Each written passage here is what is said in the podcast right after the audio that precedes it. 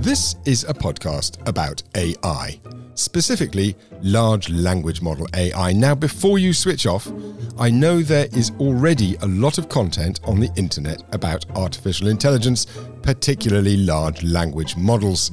So you might ask yourself, why do we need even more? Well, here's why. Much of the content I've seen, as by the way is so often the case with new technology, particularly where there's a thought leadership opportunity, well, it's that people take polar approaches, and that's happening with generative AI. On one side, you've got those who are saying AI is the future and will make all marketers redundant. And on the other, you've got those saying, oh, AI has no place in the future because marketing is an art, not science. Now, it may be boring, but as is also so often the case, the truth is neither black nor white the truth is in the grey zones.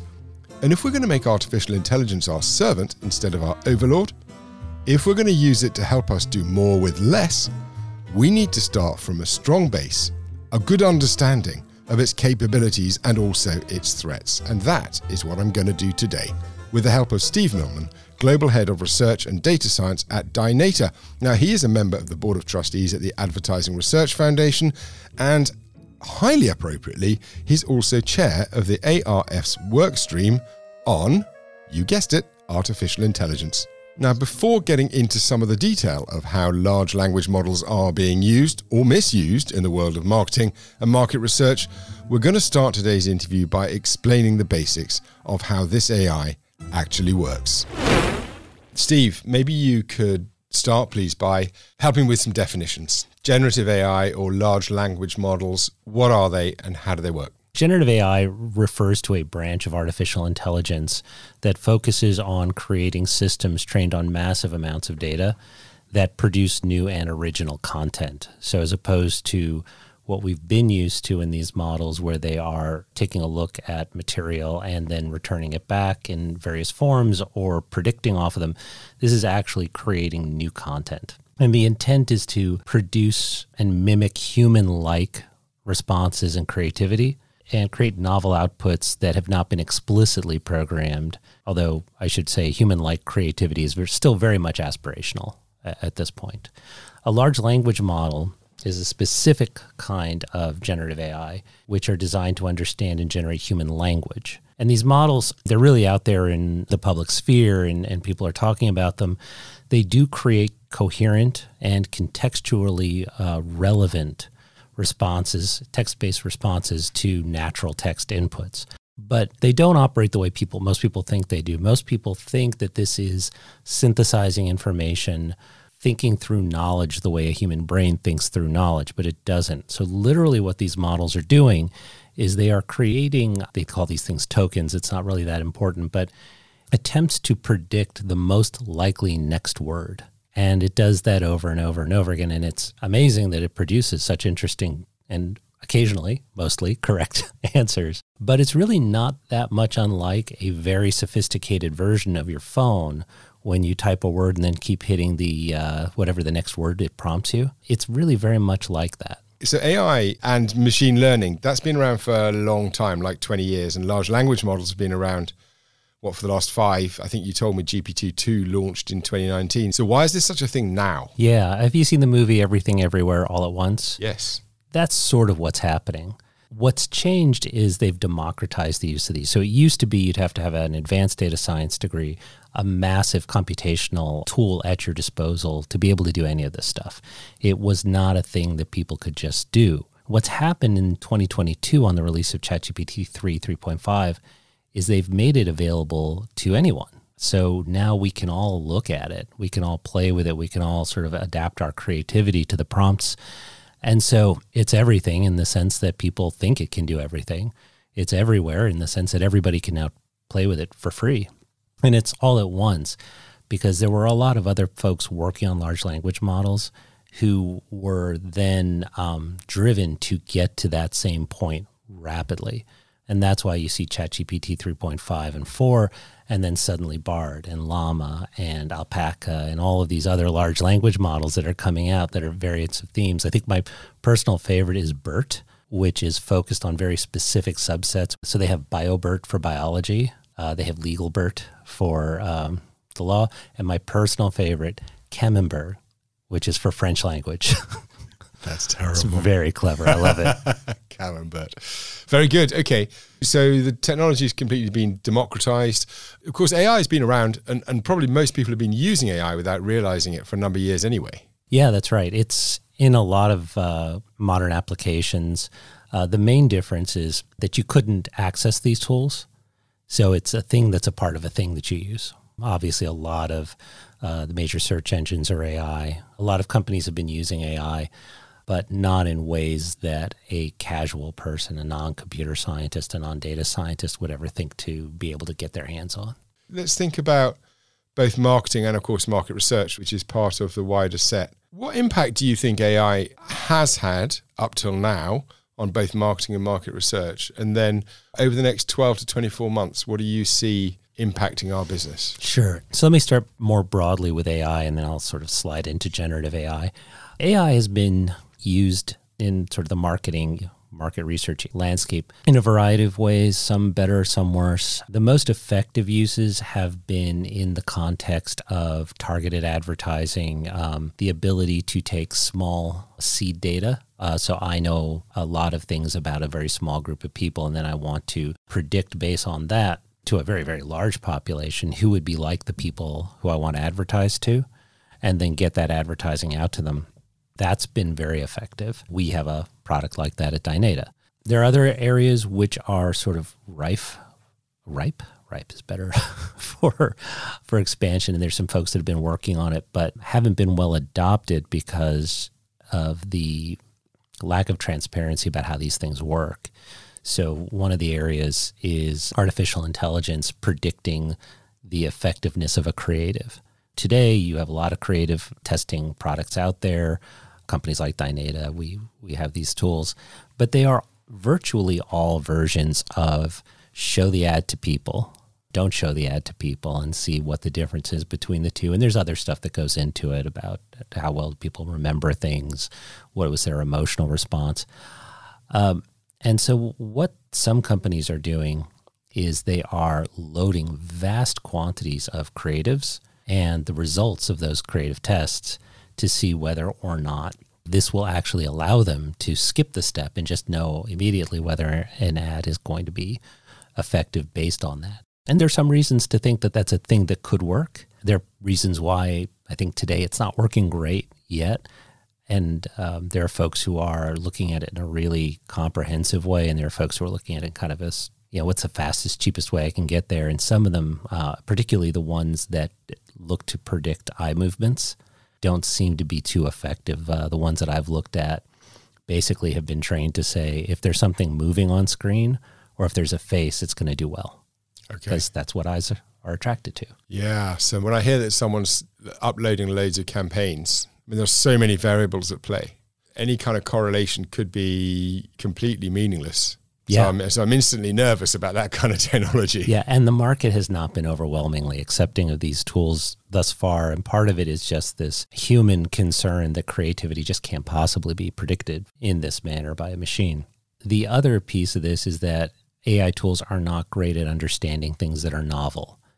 So if it's a truly creative, really new concept being pulled into a, uh, an advertising element, it may not be able to understand something novel. And so it creates this thing we call regression to the mean, which is the more you use these tools, the more everything looks like everything else. It raises the question of how important is creativity, right? If you're trying to achieve an objective and actually something that's derivative may work just as well for a short period of time, but as you say, over extended periods of time, then everything loses its effectiveness. But presumably, the language models are constantly learning. So as long as they're able to ingest new data, then the mean reversion does that even happen? Like if you've got lots of new stuff coming in, as long as it's different. To an extent, right? And the more information it has, the more likely it is to get the right answer to something that it's never seen before. And there, there are certainly arguments. People say this all the time about books and articles is that there are no new ideas, right? Everything's a version of something else. But something that is truly novel is still not going to be understood. Yeah. I just give you a really basic, silly example. If you ask a large language model who's running for president, it doesn't know. Models aren't that up to date. Tell me about the guardrails AI businesses put on their technologies, kind of why they're there. And I'd love you to explain how those guardrails can be broken, obviously without giving you know too much away, of course. These models are dangerous to leave unattended.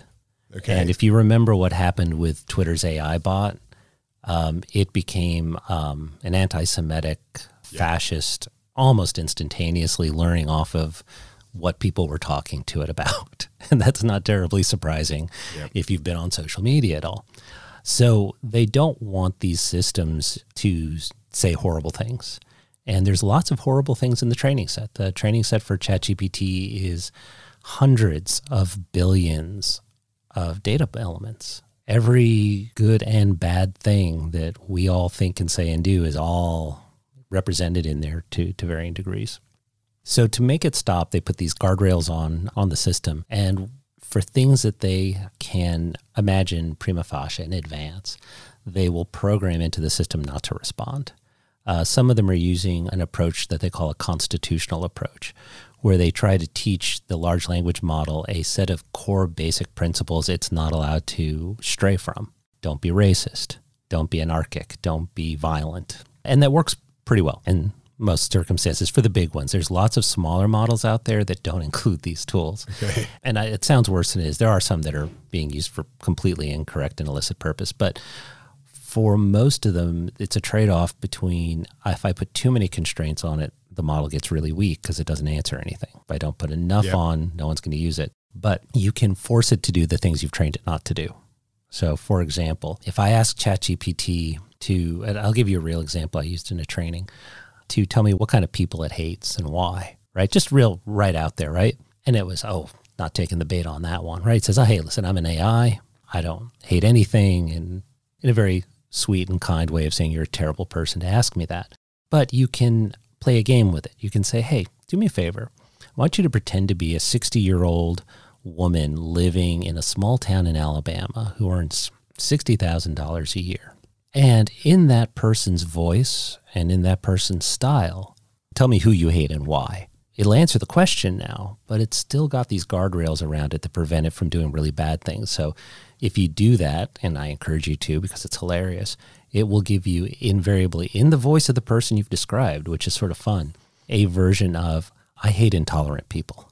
I just, I don't like intolerant people. I don't want like people who think they're better than everybody. So there's always some version of that. Same thing with mentioning before the former president, Donald Trump. If you ask it what it thinks of Donald Trump, it says, well, I'm an AI. I have no opinion. If you jailbreak it, and give it characters that absolutely would love Donald Trump or would absolutely hate Donald Trump, it will still say he was controversial. Yeah. Now, take a step back. If I say I'm a 22 year old, as I did, if I say I'm a 22, pretend to be a 22 year old man who's African American, who lives in Detroit, who makes $24,000 a year, and I say, tell me what your favorite food is and what your favorite drink is. And you know what it told me? Fried chicken and Kool Aid, which for viewers who may not be familiar with the United States, is an enormously racist trope. So, all of that stereotype that's built into the system can't be controlled.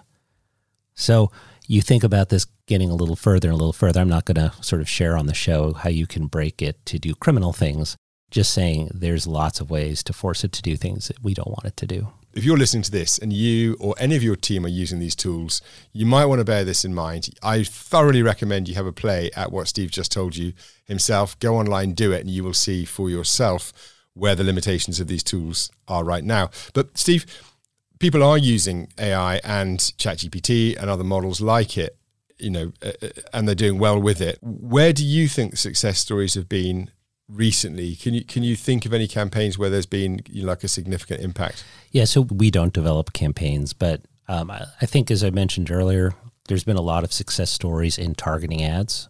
There's a lot of really interesting experimentation happening right now about personalizing ads. Today, these systems will read information about you from a cookie, or they'll know things about you in advance from other systems that collect information uh, that are used for targeting. And based on the moment when it recognizes who you are in milliseconds, will, for example, choose to give you one ad or another.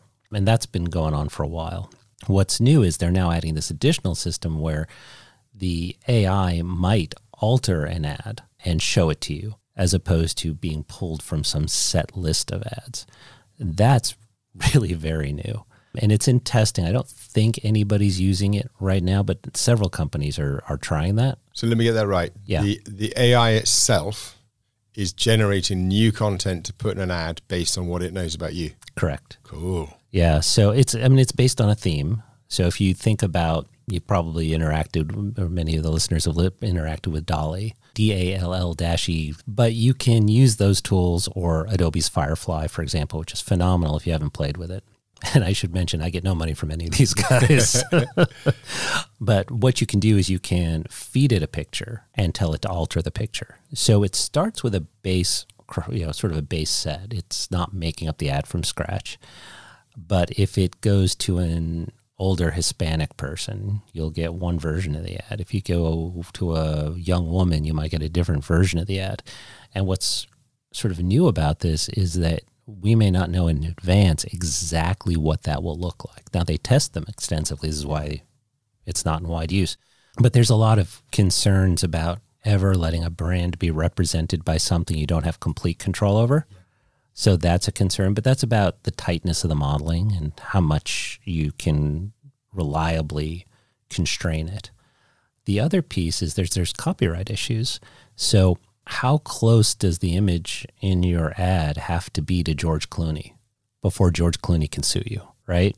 So they didn't put George Clooney in the ad. They might not have intended to put George Clooney in the ad, but maybe based on what they've done, one of the people in the ad now looks like George Clooney sufficiently that that becomes actionable. It's a lot of things legally that people are really trying to sort out. Copyright's another huge issue. Okay, let's take a breather right there and catch up because the knowledge is coming thick and fast. Now, we started today with a good primer of exactly what generative AI is and how it works. Now, it's very clever, but once you understand that it is, in effect, nothing more than a next best word generator, you start to understand why the output is so easily identifiable and what some of its limitations are. Well, for now at least. So I think that was a solid start. But, and this is a big but, we all seem to have forgotten that the early forays into this space and this technology were often abandoned because bias was trained into the system. And Steve reminded me that all systems, even ChatGPT, is open to potential bias and manipulation. That's despite being incredibly sophisticated.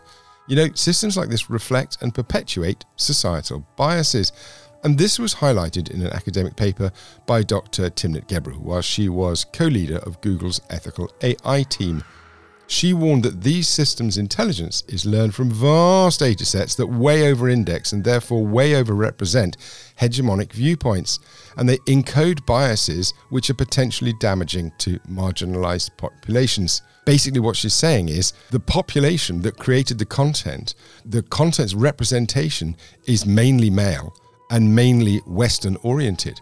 And that means that it ignores people who aren't like that. Now, it didn't end too well for her, unfortunately. She's no longer at Google, but boy, was she brave to point that out. And by the way, I get it. You know, here's a simple and lightweight example, certainly compared to the risks that Dr. Gebru was highlighting. But the AI that you already use has bias, by the way, and it weighs in favor of popularity, not marginality. I'm not talking about generative AI here, I'm talking about the AI in your pocket. In Spotify, have you noticed how the more you use it, the more of the same you get? How poor the algorithm is at encouraging discovery? Facebook timelines, LinkedIn feeds, they're kind of the same. AI learns bias, and that's a real problem you need to be aware of, particularly if you're using it to generate for you, not only because it may offend on your behalf, but also because the more you train it, the more like itself it becomes. Moreover, while guardrails can be put in place to prevent the model from producing harmful or you know, wrong, incorrect outputs. There are methods that we've talked about or tricks to bypass those constraints, which means the model can easily be manipulated to produce potentially harmful content.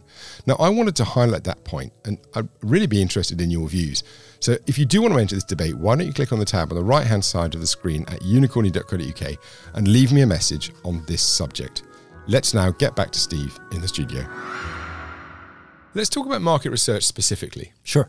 I'm interested to know what AI is going to mean for market research in a few areas. So I'm just going to kind of fire them at you. And if you think no no interest, then we move on. And if there is interest, then let's dig into it a little bit. You and I have talked about panels a little bit in the past, and we've talked about um, synthetic panels a little bit offline. What do you think AI means to panel quality or panel composition? Sure. So let's narrow it down a little bit. So uh, we'll talk about the panels the way I think about them in my world, where the panels are people. Yep. Um, as opposed to a panel of devices, say, or a panel of cookies, which are used for other purposes. But let's talk about humans responding to surveys. It's highly effective at helping us identify fraud. So there's a lot of tools that we can use. Uh, I'm not going to go again. I don't want to train bad guys to beat these systems, so I'm not going to go through them yep. terribly carefully. Yep. But I'll just give you sort of a very clear example. Humans pace themselves through a survey in a very predictable way. They move their fingers on the keyboard in particular ways. They move mice in particular ways. When you've got someone tr- attempting to conduct fraud, and this is the problem, right? We want human answers. When you've got non human fraud, one of the things they have become sophisticated about is they'll run through a survey, and before they finish the survey, they will calculate the about, approximate amount of time it should have taken to finish that survey, and then they'll pause. And then they'll complete the survey. And so, if you're attempting to find fraud by looking for people who've taken the survey so quickly it couldn't possibly have been human, or if it was a human, it couldn't possibly have been engaged, that's a very incorrect pattern AI has gotten really good to help us at Dynata to really identify uh, how this works. In this instance, it's either they're being they're paid panelists, in which case you want to make sure it's actually them, mm-hmm.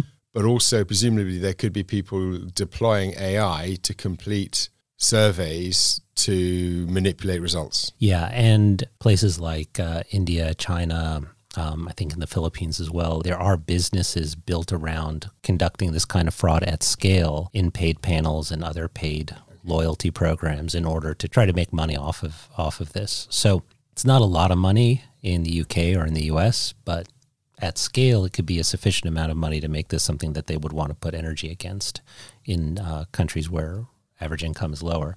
And so non human traffic is a big deal in our industry. And we're one of the best at eliminating them, but they evolve and we've got to evolve. And these AI tools are really helping us keep up or stay ahead. The problem we, we're facing now is that generative AI is uh, also a potential horrible risk for us in the industry, us being the industry. And this is why you need a bunch of other tools to find to find people who are doing bad things. Is that one of the uh, historically most common ways that people look for fraud or poor engagement is that you just read through the open-ended questions. So you got a bunch of questions where you're selecting, and then one of them you say, um, is there anything else you have to say about this subject? Or when you think about chewing gum, what brands come to mind? And if there's a nonsensical answer there, you can be pretty sure. Or if you get the exact same answer verbatim for like 30, 40 people, the chances are you're under a bot attack. It took me all of 30 minutes to write a little script in which ChatGPT would give me slightly different answers to the same question posed over and over again.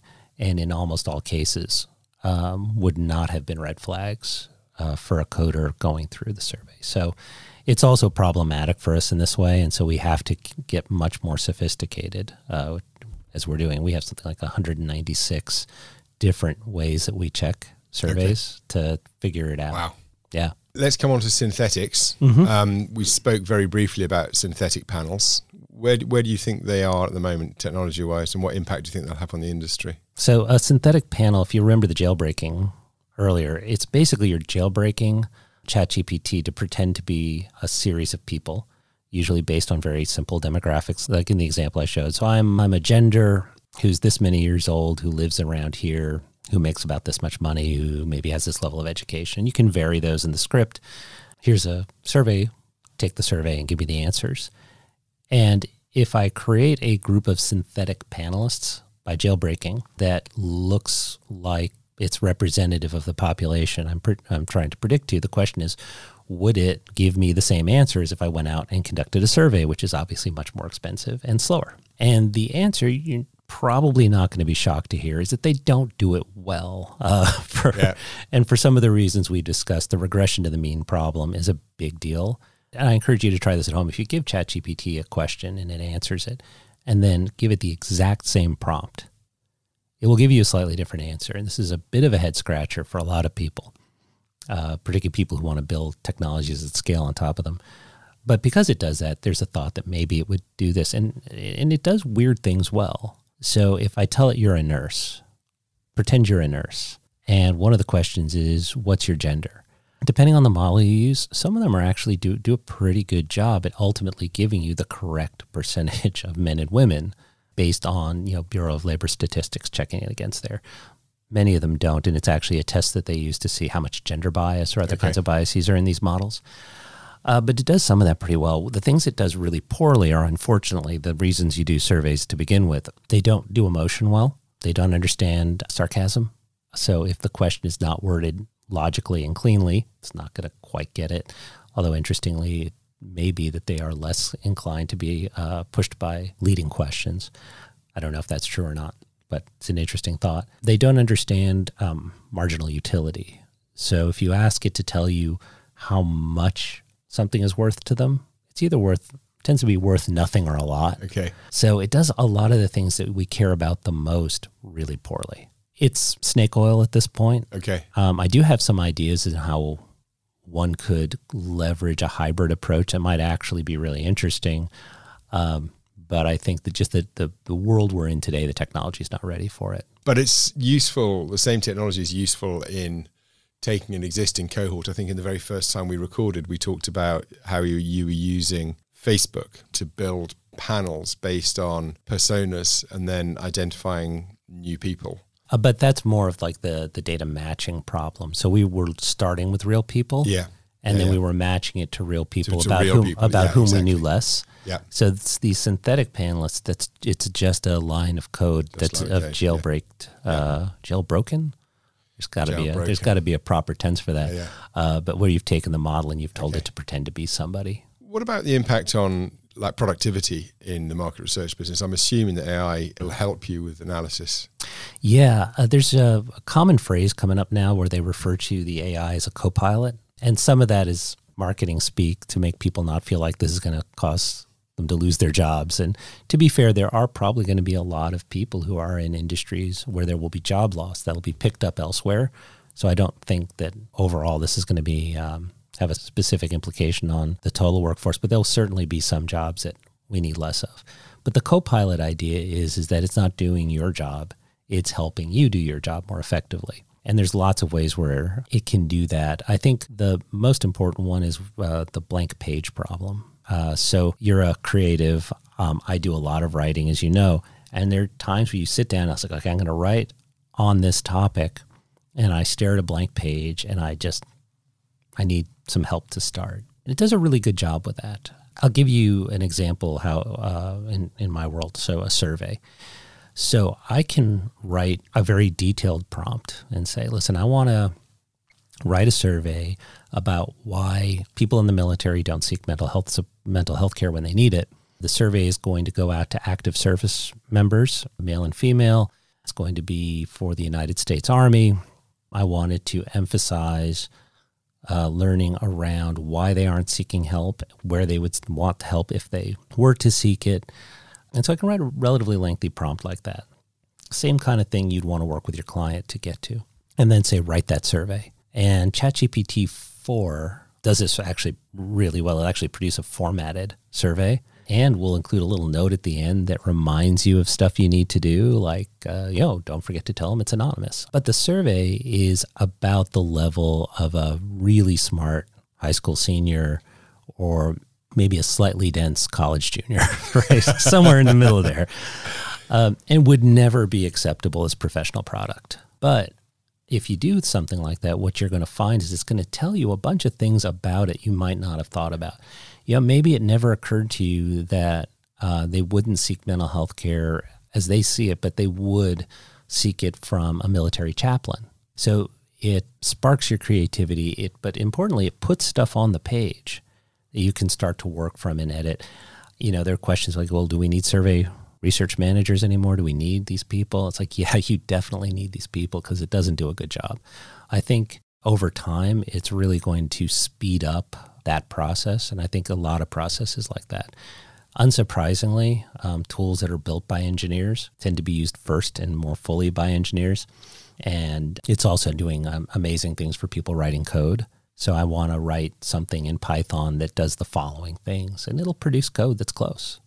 So yeah, I think there's a lot of productivity that you'll see there, but there's no version of this where an expert can be pulled out of the equation. Can it help you with um, like extrapolation or augmentation of data? So let's say you've gone out and got a survey and you've got 10,000 real results and you want to spin that up to see what the results might look like with half a million people instead of going to half a million. Is there a use case there? Yeah, and, and that's something that it's presently used for, uh, particularly in the targeting, and there's a lot of that going on. Uh, you'll hear people in the industry refer, refer to uh, imputation modeling, which is a very um, logical, statistics driven version, but AI actually does this pretty well. And you think about with large language models, there's a world in which you could say, looking at an actual survey that was run, what do you think the results would look like if there were 30% more men in the sample? So you can create these what if scenarios in natural language and it'll produce it back. There's also some crazy stuff that's being worked on right now where data visualizations, which are very complex, which very few people know how to do without consulting textbooks, where you can actually just write a natural language, create a graph that has these things in it, that has bars here, here, and here, and it will produce, uh, for example, a Python code that would generate it. It's wild stuff. Let's talk about some of the challenges and limitations of AI. We've already mentioned um, a couple of things. I'm thinking specifically with regards to ethics and regulation. Starting from the ethical point of view, what do you think the considerations that companies should be thinking about? Which ones are most important? I mean, let me unpack that a little bit because the ethics question is a little different than uh, what are companies most worried about companies are worried about de-risking, and a lot of what they're worried about uh, for most companies is not the ethical piece. That's the financial. I'm going to get sued, or I'm going to give up my IP piece of this. So let me first start by talking about the ethical piece because you, you brought it up. Primarily, what folks are most worried about at the company levels, not the person levels, is that these systems have gotten really good at doing things we really don't want done. Uh, and so if you think about the 2020 election, in the 2016 election in the United States, and I'm not familiar with how things have uh, gone here, but I suspect they're probably the same. Uh, they have these things called troll farms where people will sit in rooms and write memes and pretend to be people and go online and try to incite uh, folks to believe one thing or another and, and to make people fight and or to just create an echo chamber for fraudulent things. Those are all really problematic. Now, they're bad, but you need people to do that.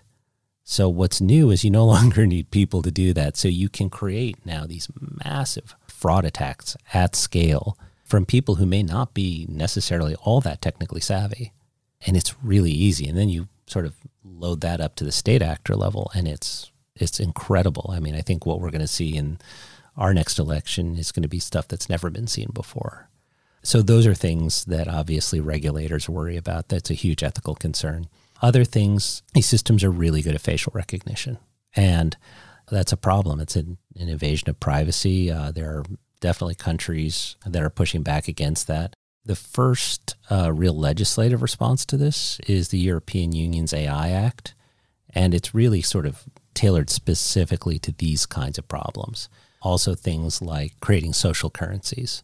There's a wonderful uh, Black Mirror episode about that. If you haven't seen it, it's wonderful, where everybody has to give everybody else uh, uh, like five, four stars, five stars. I've seen it. Yeah, yeah, and um, your life is radically changed as this number goes up and down, and we don't want that. And these new systems make it really possible to construct that out of data.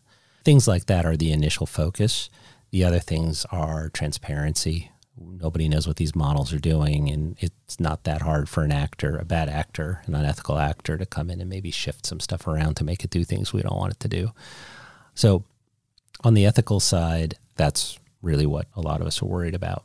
To be clear i think that eu law when it finally does pass and come into force it's going to be global it's basically going to be adopted globally like gdpr uh, and i don't know what the eu is doing right or it's in the drinking water but thank you guys. We appreciate the help in these areas and there's the de risking side. And this is where I think it's vital that companies have policies and guidelines. Um, yeah. So, what, what should companies be doing? Give us some advice on what they should be doing, like right now. Number of things you should be doing right now, and these are things we're writing into our guidelines as well. One of the things that's really important is that when you put something into a large language model that you don't own, it becomes part of the training set for that model. And you're familiar with a situation, for example, with Samsung, where somebody loaded an entire code base to debug it, and somebody else loaded um, very private meeting notes to get summaries.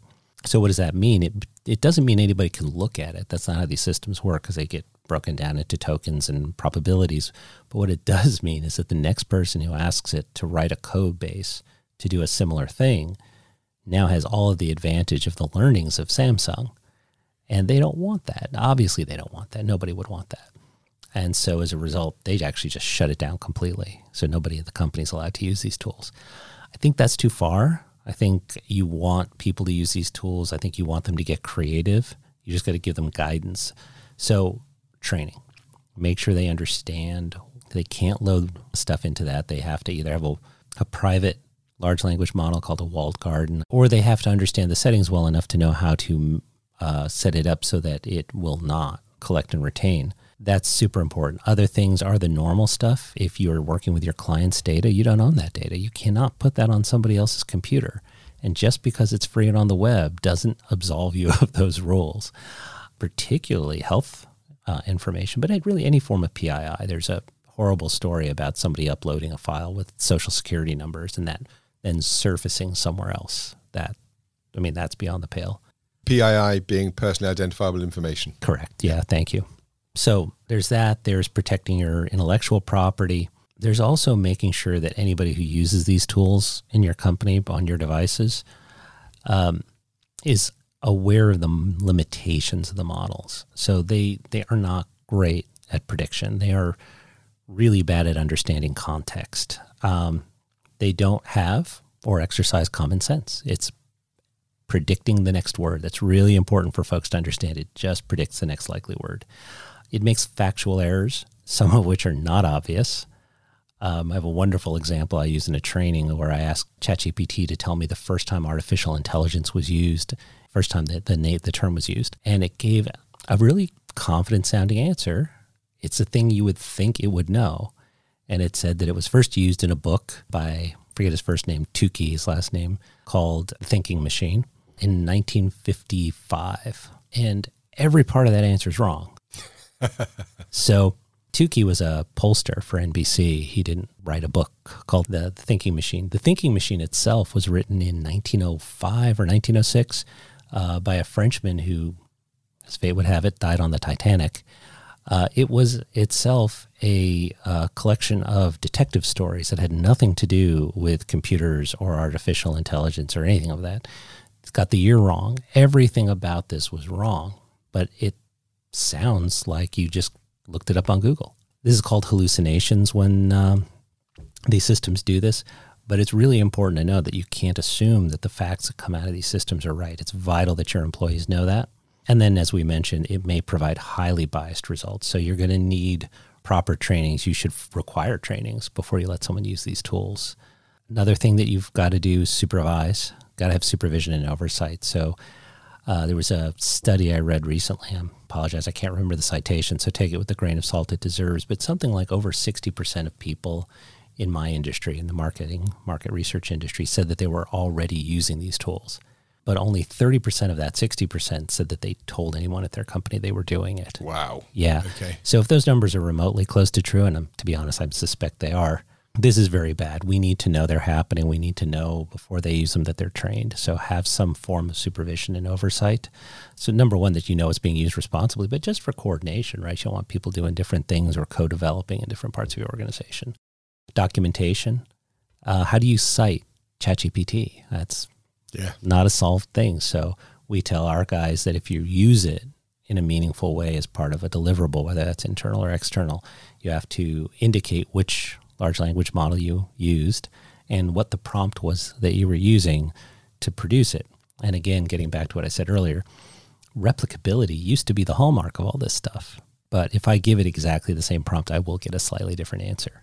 But documentation is really important. Also, as you play with these tools, you'll learn that there are tricks you can do um, that would be really useful for other people. If you are summarizing large amounts of open text and you're using one of the free or low cost tools, they have uh, what they call token limits, but it's really a character limit. But what you could do is you could say, all right, I'm going to load the first three interviews into uh, ChatGPT and have it summarize it. And then the next prompt, I will give it three more and I'll say, please add it to the one you just did and give me the same answer. And so you can get around those things. So there's really interesting stuff you want people to learn. But if you don't write it down, if it's not documented, it's of no benefit to anybody else.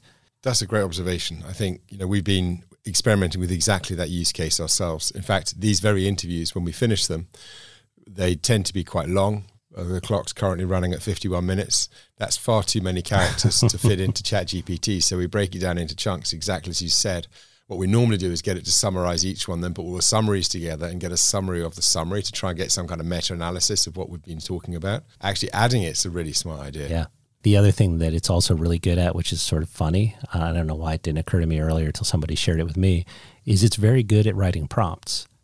Okay. So if you're struggling to get a prompt to do what you want it to do, you can actually put in a question, how would you write a prompt wow. to whatever? And I have found that phenomenally useful. I would just say the last thing, pay attention to laws. Um, the EU AI Act is not going to be the last one. And it is likely that the legal landscape is going to transform rapidly. So make sure you've got somebody on your legal team uh, who's keeping an eye on this stuff. Steve, thank you very much. Um, I literally only asked, I think I wrote about 15 questions before we started. I think I only got through seven of them. And I definitely, next time you're back in the UK, thank you, by the way, for dropping in on this short trip. Next time you're back, I definitely want to talk about walled gardens in depth and maybe look at some of the tools that people can use. Because as a client led organization, of course, one of the limitations we have is that we can't use any of the open source tools for any of our client work or indeed any of the stuff where we have IP. So it'd be really good to do a deep dive into walled gardens and how knowledge organizations like ours can find and use tools. I'd be happy to come back. Appreciate that anybody ever wants to see me. Oh man, my head hurts. Oh, where do I even start? Hmm. Well, I'm going to publish an enhanced list of takeaways on unicorny.co.uk, and those are linked on the show notes on the platform that you're listening to right now. But in the meantime, well, in the mid-roll, I already mentioned the issues around potential bias and prompt manipulation, so I'm not I'm not going to go there again. But also in part one, Steve talked about the advent of AI-driven tools in advertising and the thought that the creative execution of an ad could be personalized in real time based on a user's data. Now, that's not like the current model where, for example, AI might choose one pre made advertisement over another pre made advertisement based on what it knows about the user. Now, what he's talking about is generative AI altering content on the fly itself to target an individual user better.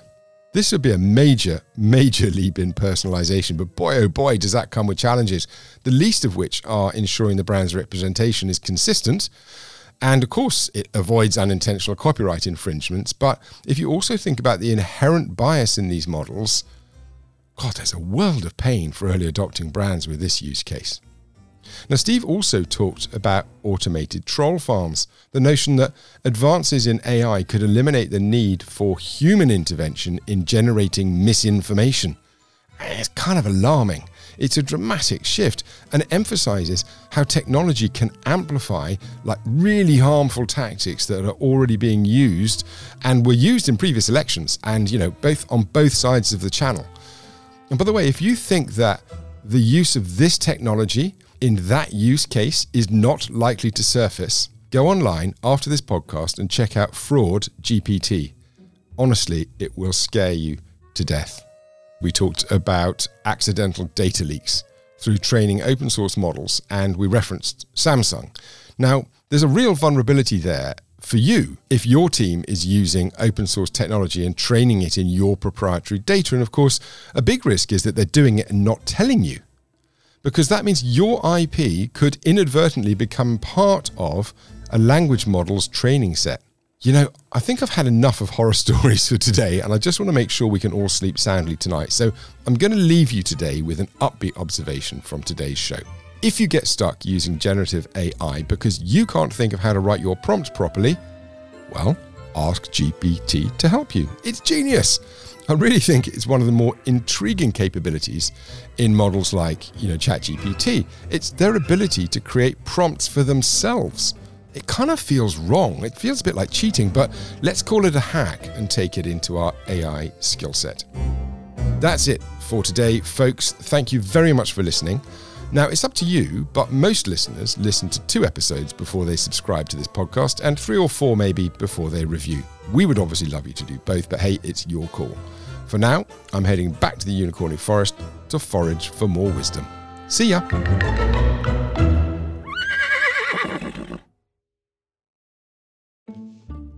This episode is sponsored by Selby Anderson, the agency group that helps businesses operating in complex markets win the future. Selby Anderson's agencies serve global clients in financial services, enterprise tech, channel, industry, utilities, pharmaceutical, and biotech. If you want to win the future, find out more at selbyanderson.com.